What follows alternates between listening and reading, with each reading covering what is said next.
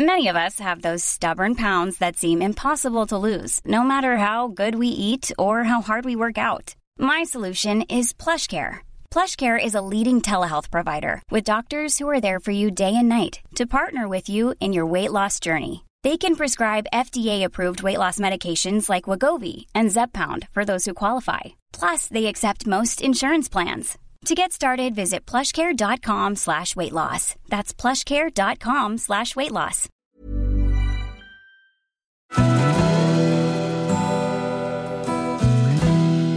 Välkommen till Stora Relationsguiden.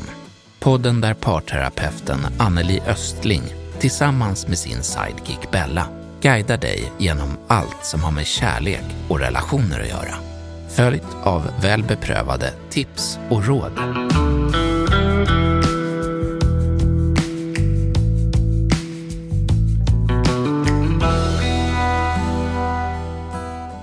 Relationer är ju ständigt något som är under utveckling, och ibland då händer ju sånt som man kan tycka är svårare än annat att ta sig igenom. Så kan det också vara att det känns svårt att prata med någon i sin omgivning om det. Och då finns ju vi här med våra frågeavsnitt, och med dem vill vi hjälpa och nå ut till er som har frågor som ni vill ha hjälp med. Och jag tycker att det alltid är lika spännande att höra vad folk vill fråga om. Så nu tycker jag att vi startar igång med dagens första fråga. Men innan dess, vill du säga någonting här, Anneli? Vad är det bästa du vet med lyssnarfrågorna? Ja, men det känns väldigt skönt att vi har kontakt med våra lyssnare och att få ta del av olika utmaningar som vi kanske inte har tänkt så mycket på. Och det är även utmanande för mig, och jag får tänka till, och det allra bästa är att de här avsnitten är så populära, har vi märkt. Så det är ju ett kvitto på att de är uppskattade och behövs. Verkligen. Mm. Och många gånger kan man känna tröst av att höra att det är fler som upplever sina relationer så här utmanande. Alltså som en lyssnare att höra andras utmaningar. Ja, men tycker man inte att det är väldigt skönt? Oj, det finns de som har det värre än jag. Ja. Eller lika som jag. Ja. Eller så. Mm. Absolut. Och att vi kan hjälpa till här, det är ju fantastiskt. Så tack till alla som har skickat in sina frågor, och fortsätt gärna med det. Och mejladressen finns i presentationen av själva podden. Ja, men precis. Ja. Och jag vill verkligen stryka under på det, att det känns så himla härligt att kunna hjälpa till. Men jag tror precis som du, det här att man, vad är det för problem folk har, och vad säger nu terapeuten här i podden om de här olika problemen. Mm. Man har ju liksom ända sedan man var tonåring läst frågespalter. Det är ju något visst med det, tänker jag. Men jag tänker att vi börjar då med den första frågan. Mm. Det låter så här. Hej Stora Relationsguiden. Jag skulle vilja ställa en fråga. Jag och min partner har i stort ett jättebra liv tillsammans, men med den lilla detaljen att vi är så olika. Eller så är vi inte det och bara gör något som blir väldigt fel med jämna mellanrum. Jag tycker om att vara spontan.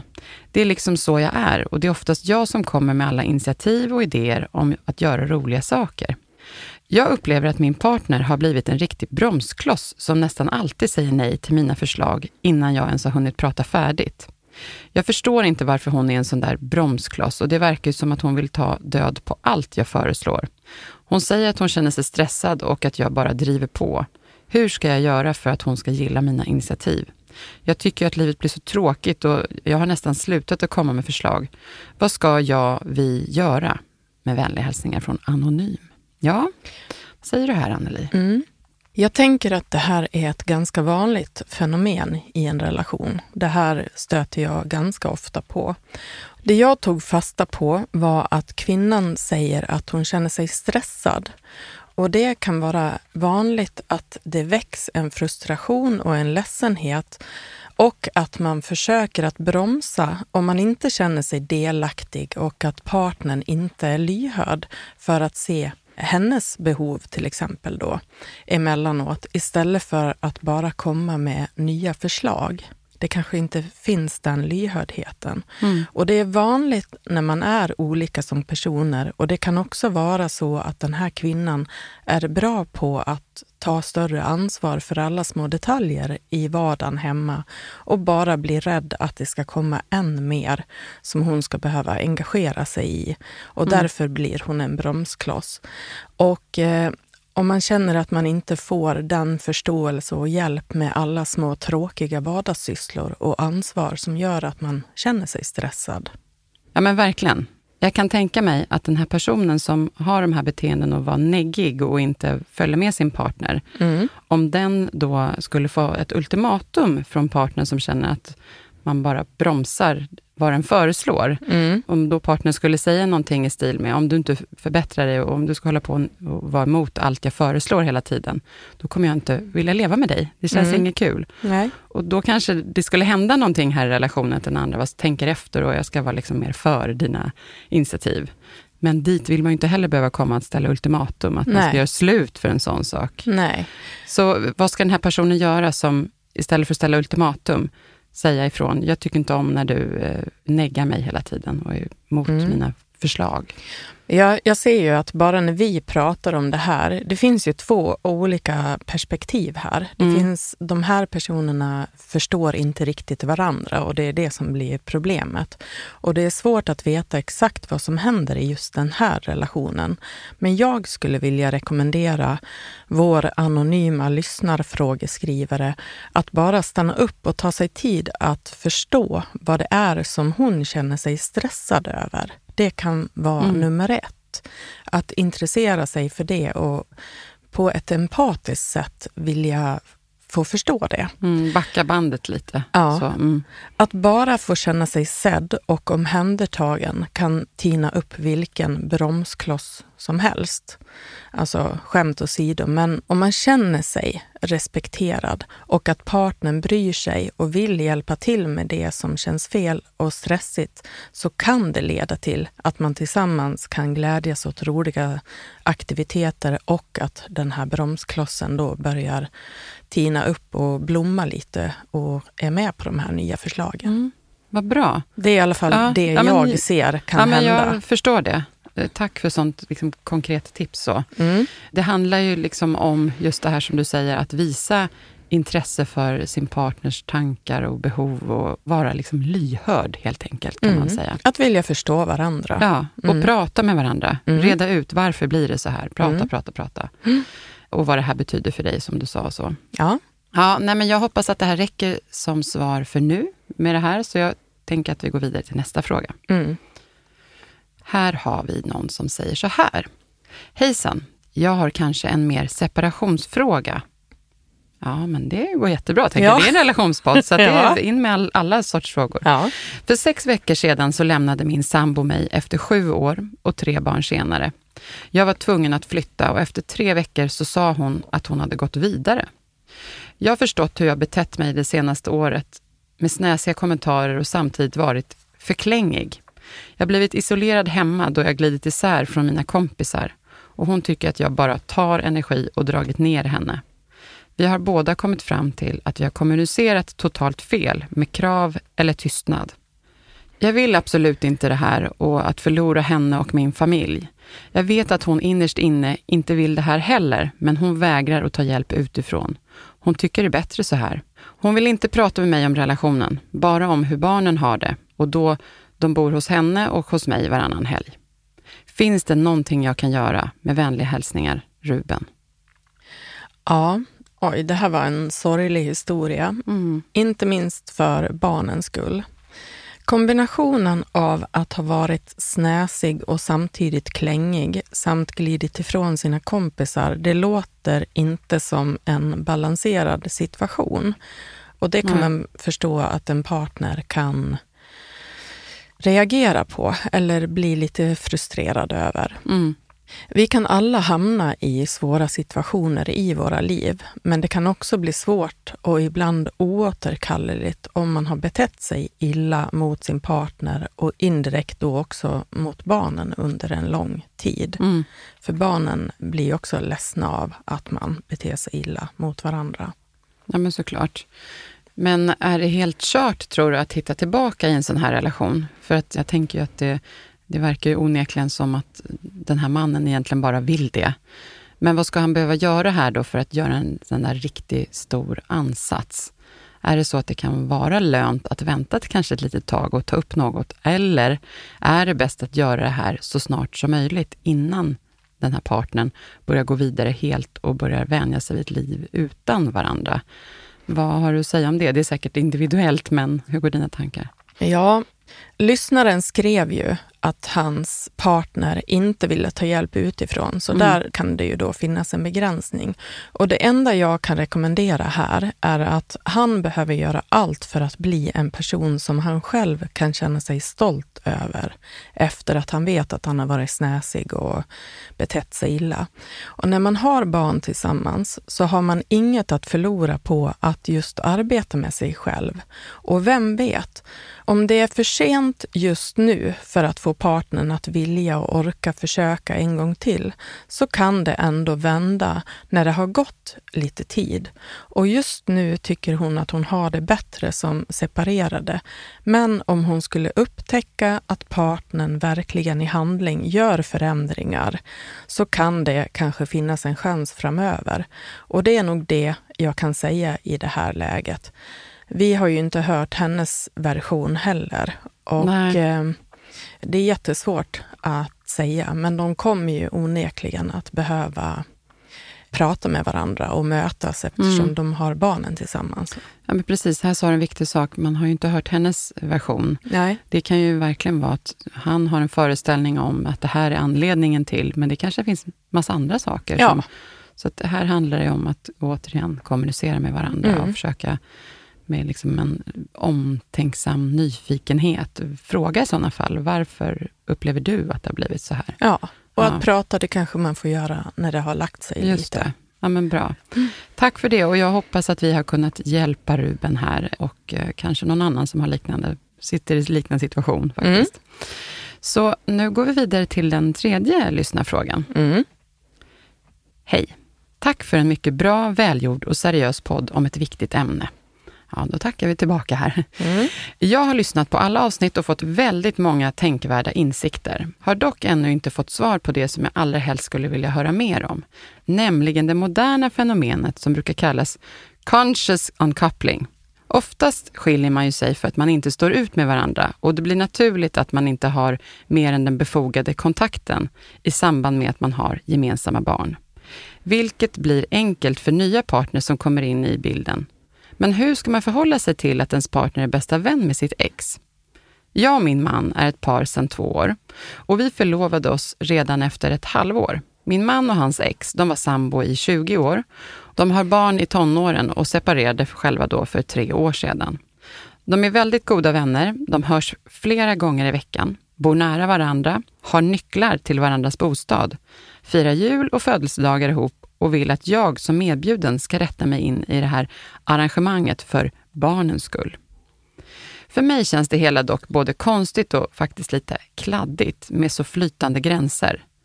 När den gamla partnern har en position som vanligen är reserverad endast för en befintlig partner, blir det som att jag är en accepterad älskarinna till en man som redan har en fru.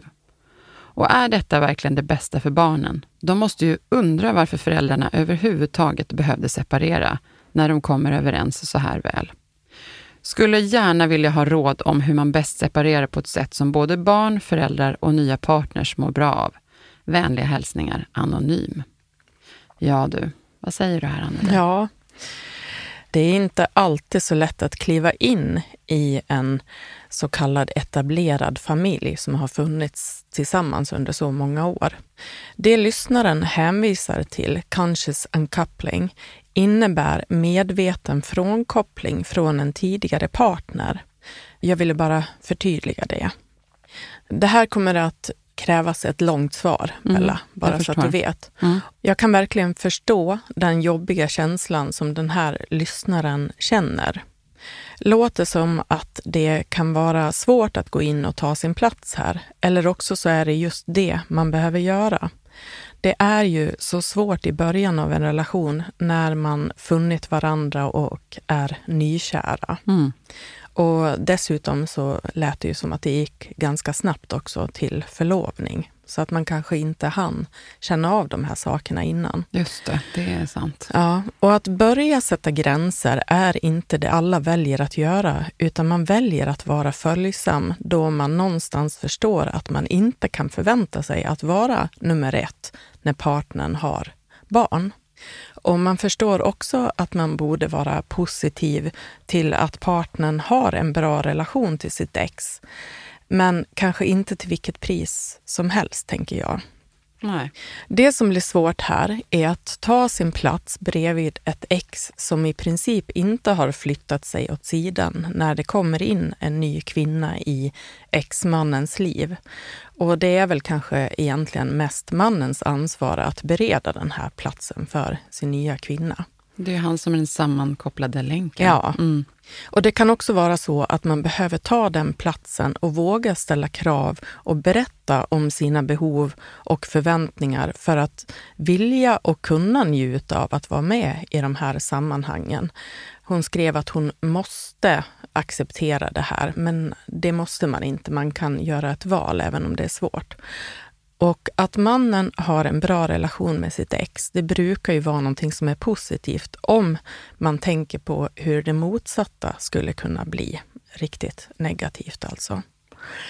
För att svara på den här lyssnarens fråga som faktiskt var att hon ville ha råd om hur man bäst separerar på ett sätt som både barn, föräldrar och nya partners kan må bra av, så skulle jag vilja säga så här.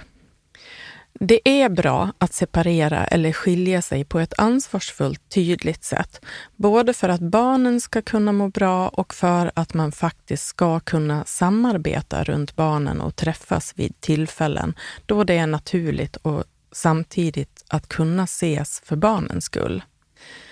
Och vill man ha med sig sin nya partner i de här sammanhangen så behöver man också kunna stå för det och ta ansvar för att få den nya partnern att känna sig bekväm här. Få sin plats och känna sig vald och betydelsefull även i de här sammanhangen. Nej men precis, det är ju viktigt, man är ju då en till vuxen person i den här ekvationen och alla måste ju då få finnas i och må bra i den här nya relationen till varandra. Mm.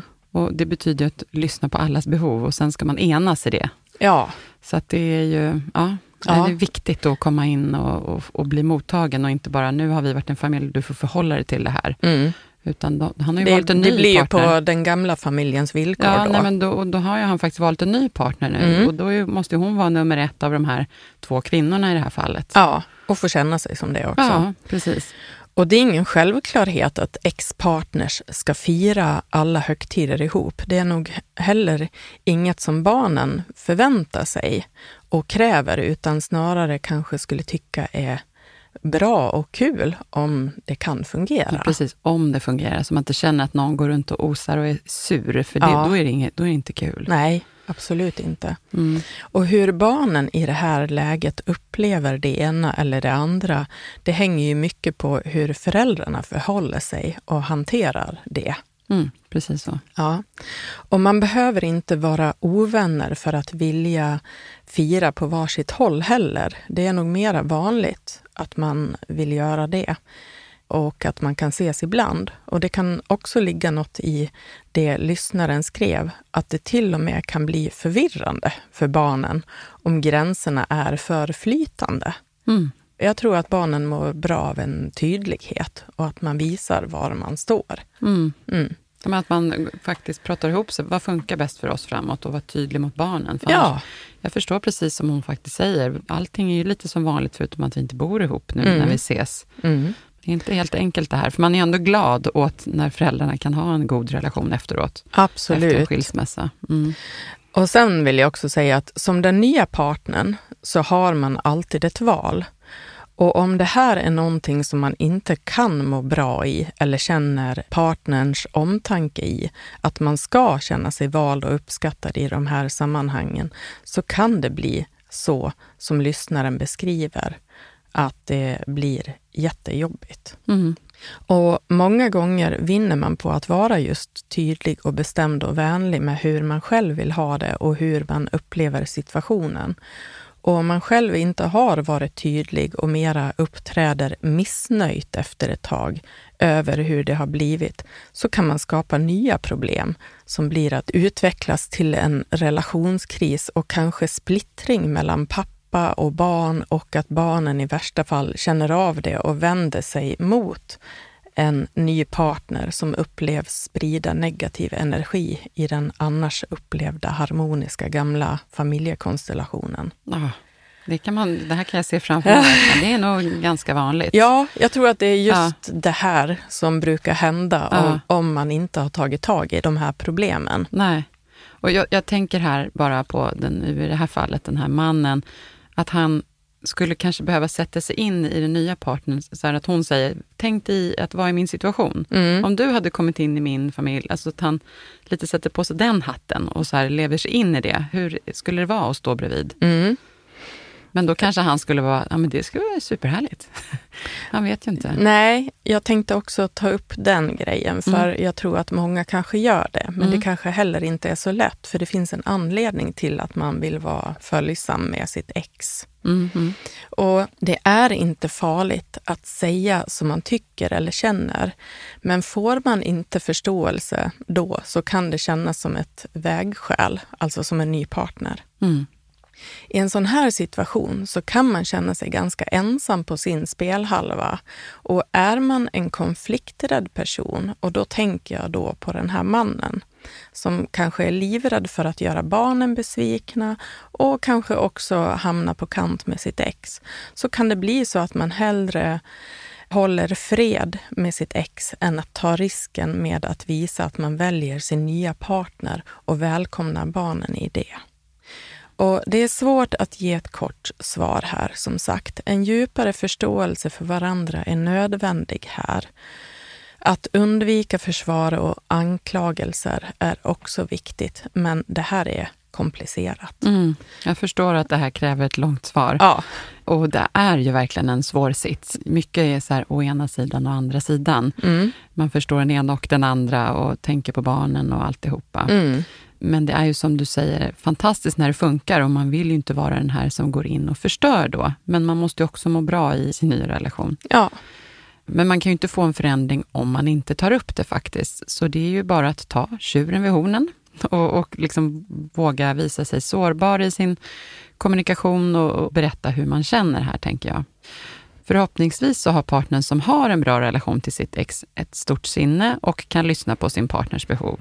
Eller så kommer den i kläm, det vet vi ju inte här. Men man kan behöva sätta sig in i varandras tankar och känslor, som du sa. Så kanske man i alla fall kan hitta någon gyllene mellanväg. Eller vad säger du, Anneli?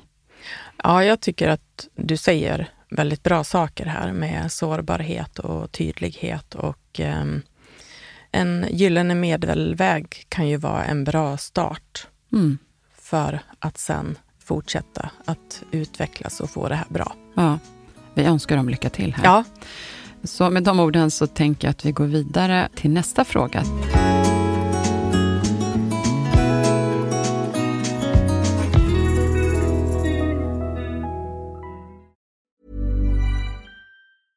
Hiring for your small business? If you're not looking for professionals on LinkedIn, you're looking in the wrong place. That's like looking for your car keys in a fish tank. LinkedIn helps you hire professionals you can't find anywhere else, even those who aren't actively searching for a new job but might be open to the perfect role. In a given month, over 70% of LinkedIn users don't even visit other leading job sites. So start looking in the right place. With LinkedIn, you can hire professionals like a professional. Post your free job on linkedin.com/people today. Ever catch yourself eating the same flavorless dinner 3 days in a row? Dreaming of something better? Well, HelloFresh is your guilt-free dream come true, baby. It's me, Keke Palmer. Let's wake up those taste buds with hot, juicy pecan-crusted chicken or garlic butter shrimp scampi. Hello Fresh. Stop dreaming of all the delicious possibilities and dig in at HelloFresh.com. Let's get this dinner party started.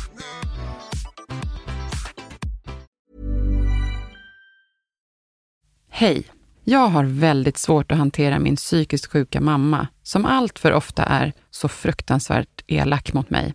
Hon kallar mig horunge och säger saker som: din kille kommer lämna dig som alla andra män har gjort. I nästa stund så ringer hon och ber om ursäkt.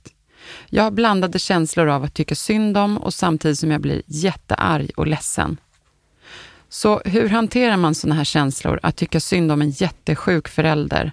Vad gör det med mig och vad gör det med min relation? Hälsningar från Karin, 47, i Sundsvall.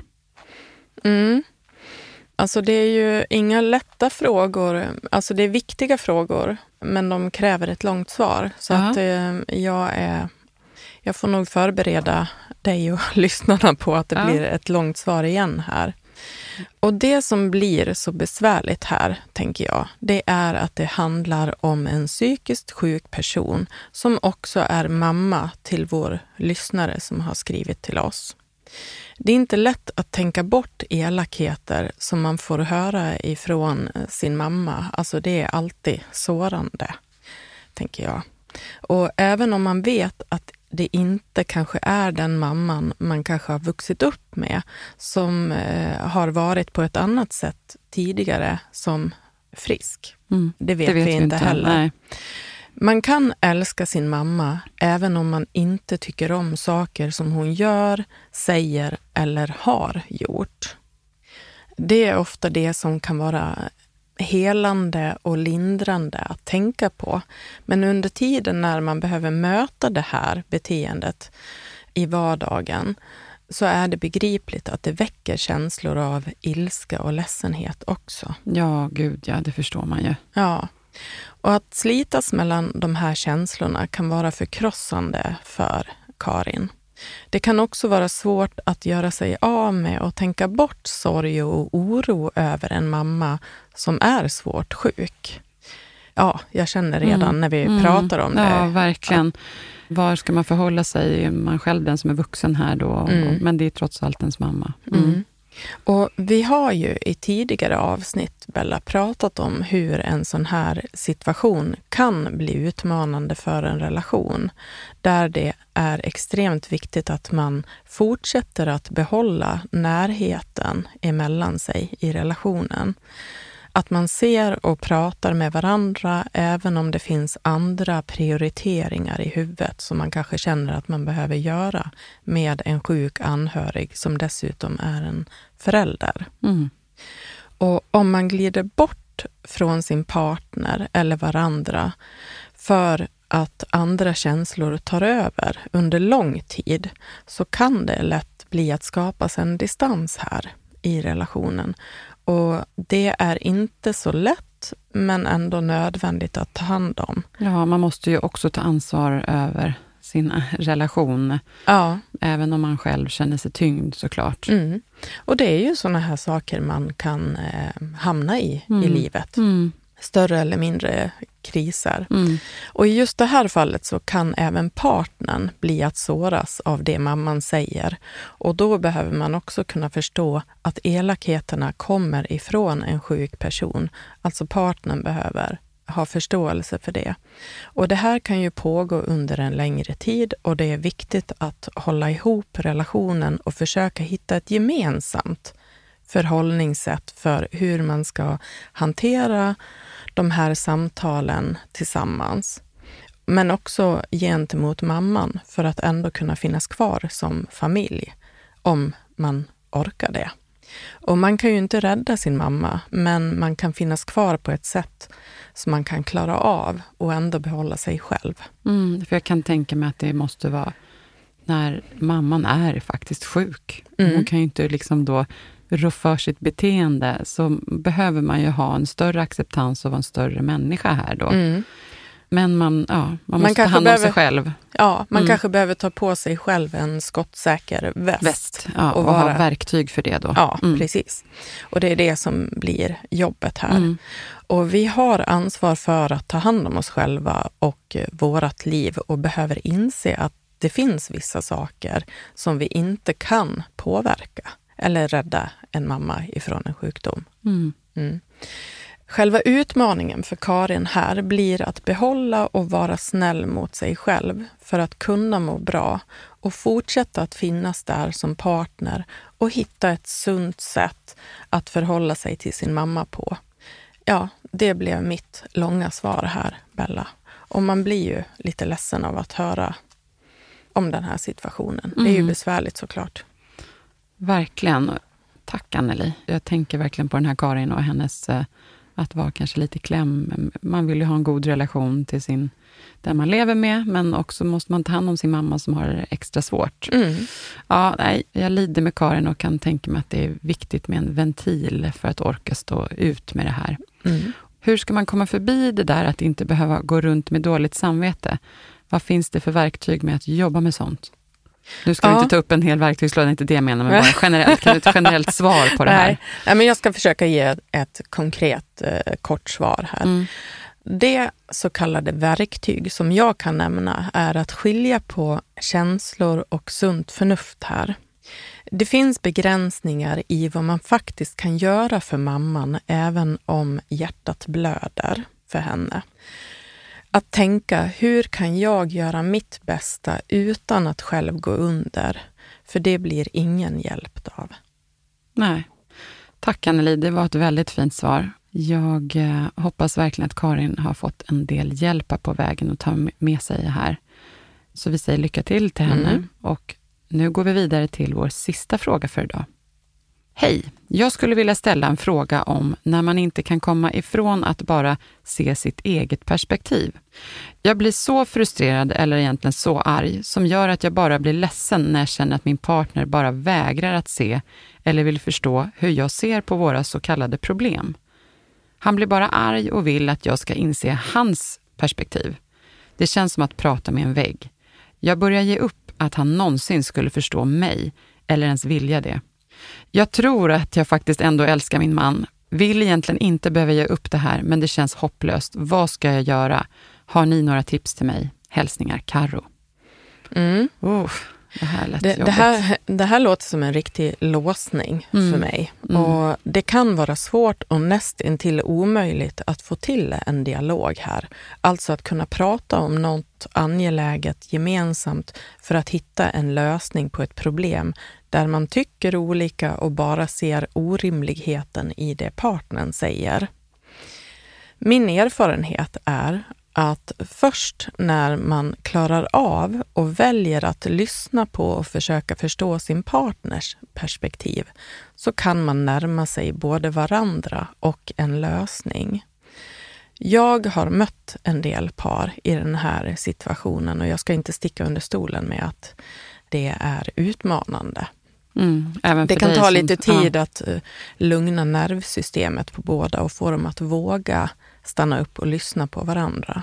Mm. Mm. Men kan det vara så att det oftast är kanske en som har lite mer att man har dålig självinsikt och vill bara ha det på sitt sätt? Eller kan det vara att två faktiskt? Ja, det finns mycket som kan ligga bakom just det här beteendet. Mm. I det här fallet då så verkar det vara en som låser sig och den andra blir ledsen och frustrerad av att inte bli förstådd. Mm. Det allra svåraste är när båda två sitter och bara går till attack gentemot varandra. Mm. Pajkastning. Det kan vara en riktig utmaning och även när de kommer i parterapi. Mm. Då kan man verkligen få gå in med såg och yxa. Som man verkligen sitter i skottgluggen, som man brukar säga. Ja. Och det som brukar vara nödvändigt för personen som inte känner sig lyssnad på är att uttrycka hur svårt det blir när man upplever att det inte finns en vilja att mötas. Att visa att man blir ledsen över det. Säga att man inte tycker att det känns okej och att man kommer att ha svårt för att känna sig både delaktig och värdefull och respekterad i relationen. Det här är ju fortfarande någonting som kan sätta upp en massa försvar hos den andra. Och anledningen till att en person kanske strider så hårt för sin ståndpunkt och inte är villig att kompromissa eller ens lyssna kan grunda sig på en gammal överlevnadsstrategi från barndomen till exempel. Mm.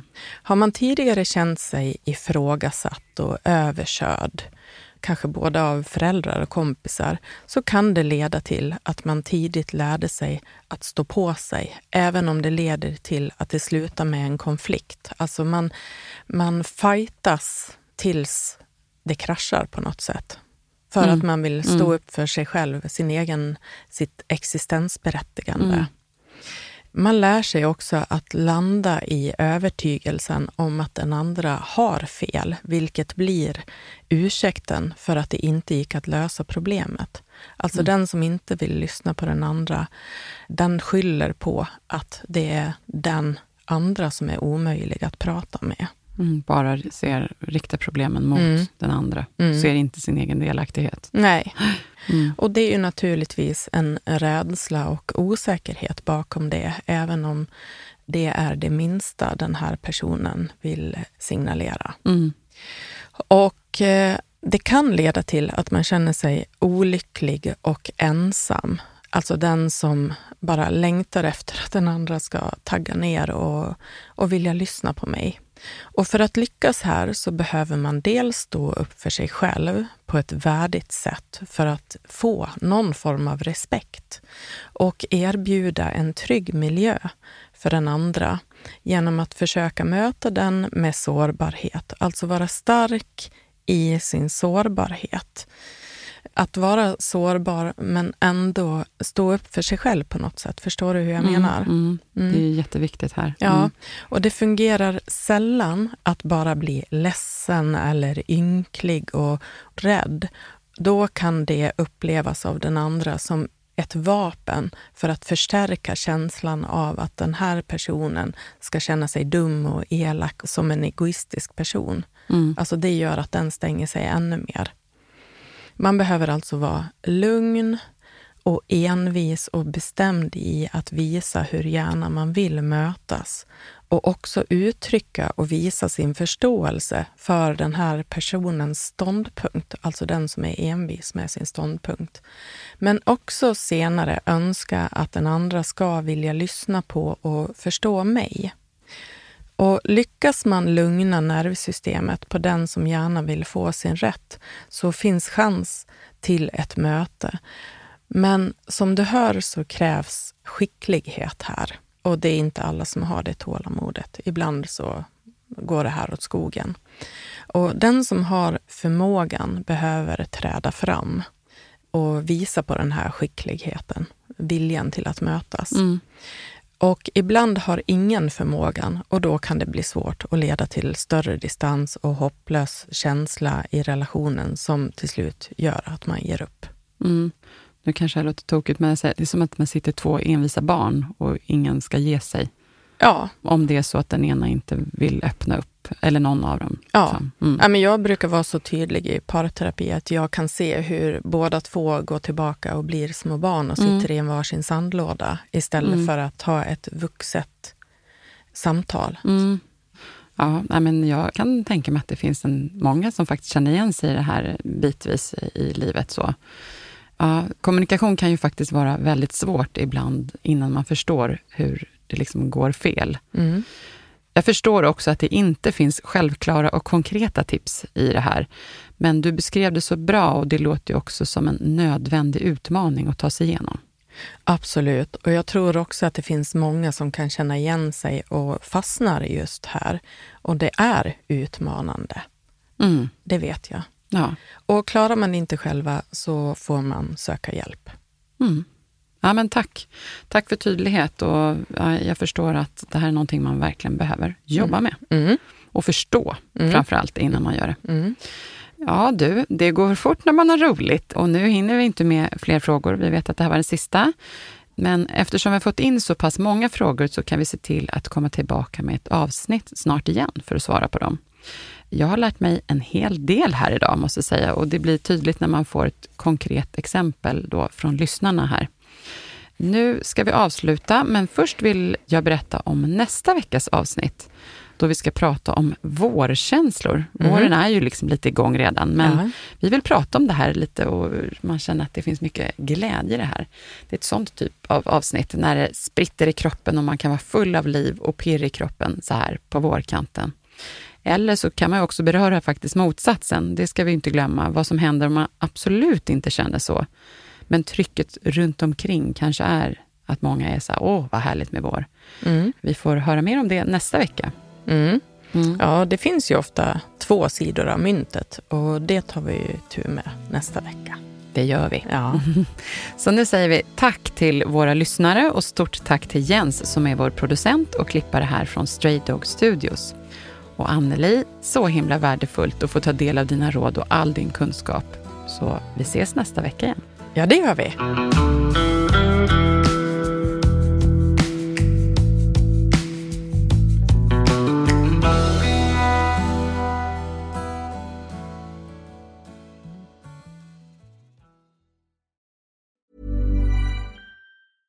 Ever catch yourself eating the same flavorless dinner 3 days in a row? Dreaming of something better? Well, HelloFresh is your guilt-free dream come true, baby. It's me, Keke Palmer. Let's wake up those taste buds with hot, juicy pecan-crusted chicken or garlic butter shrimp scampi. Mm. Hello Fresh. Stop dreaming of all the delicious possibilities and dig in at HelloFresh.com. Let's get this dinner party started. Hi, I'm Daniel, founder of Pretty Litter. Cats and cat owners deserve better than any old-fashioned litter. That's why I teamed up with scientists and veterinarians to create Pretty Litter. Its innovative crystal formula has superior odor control and weighs up to 80% less than clay litter. Pretty Litter even monitors health by changing colors to help detect early signs of potential illness. It's the world's smartest kitty litter. Go to prettylitter.com and use code ACAST for 20% off your first order and a free cat toy. Terms and conditions apply. See site for details.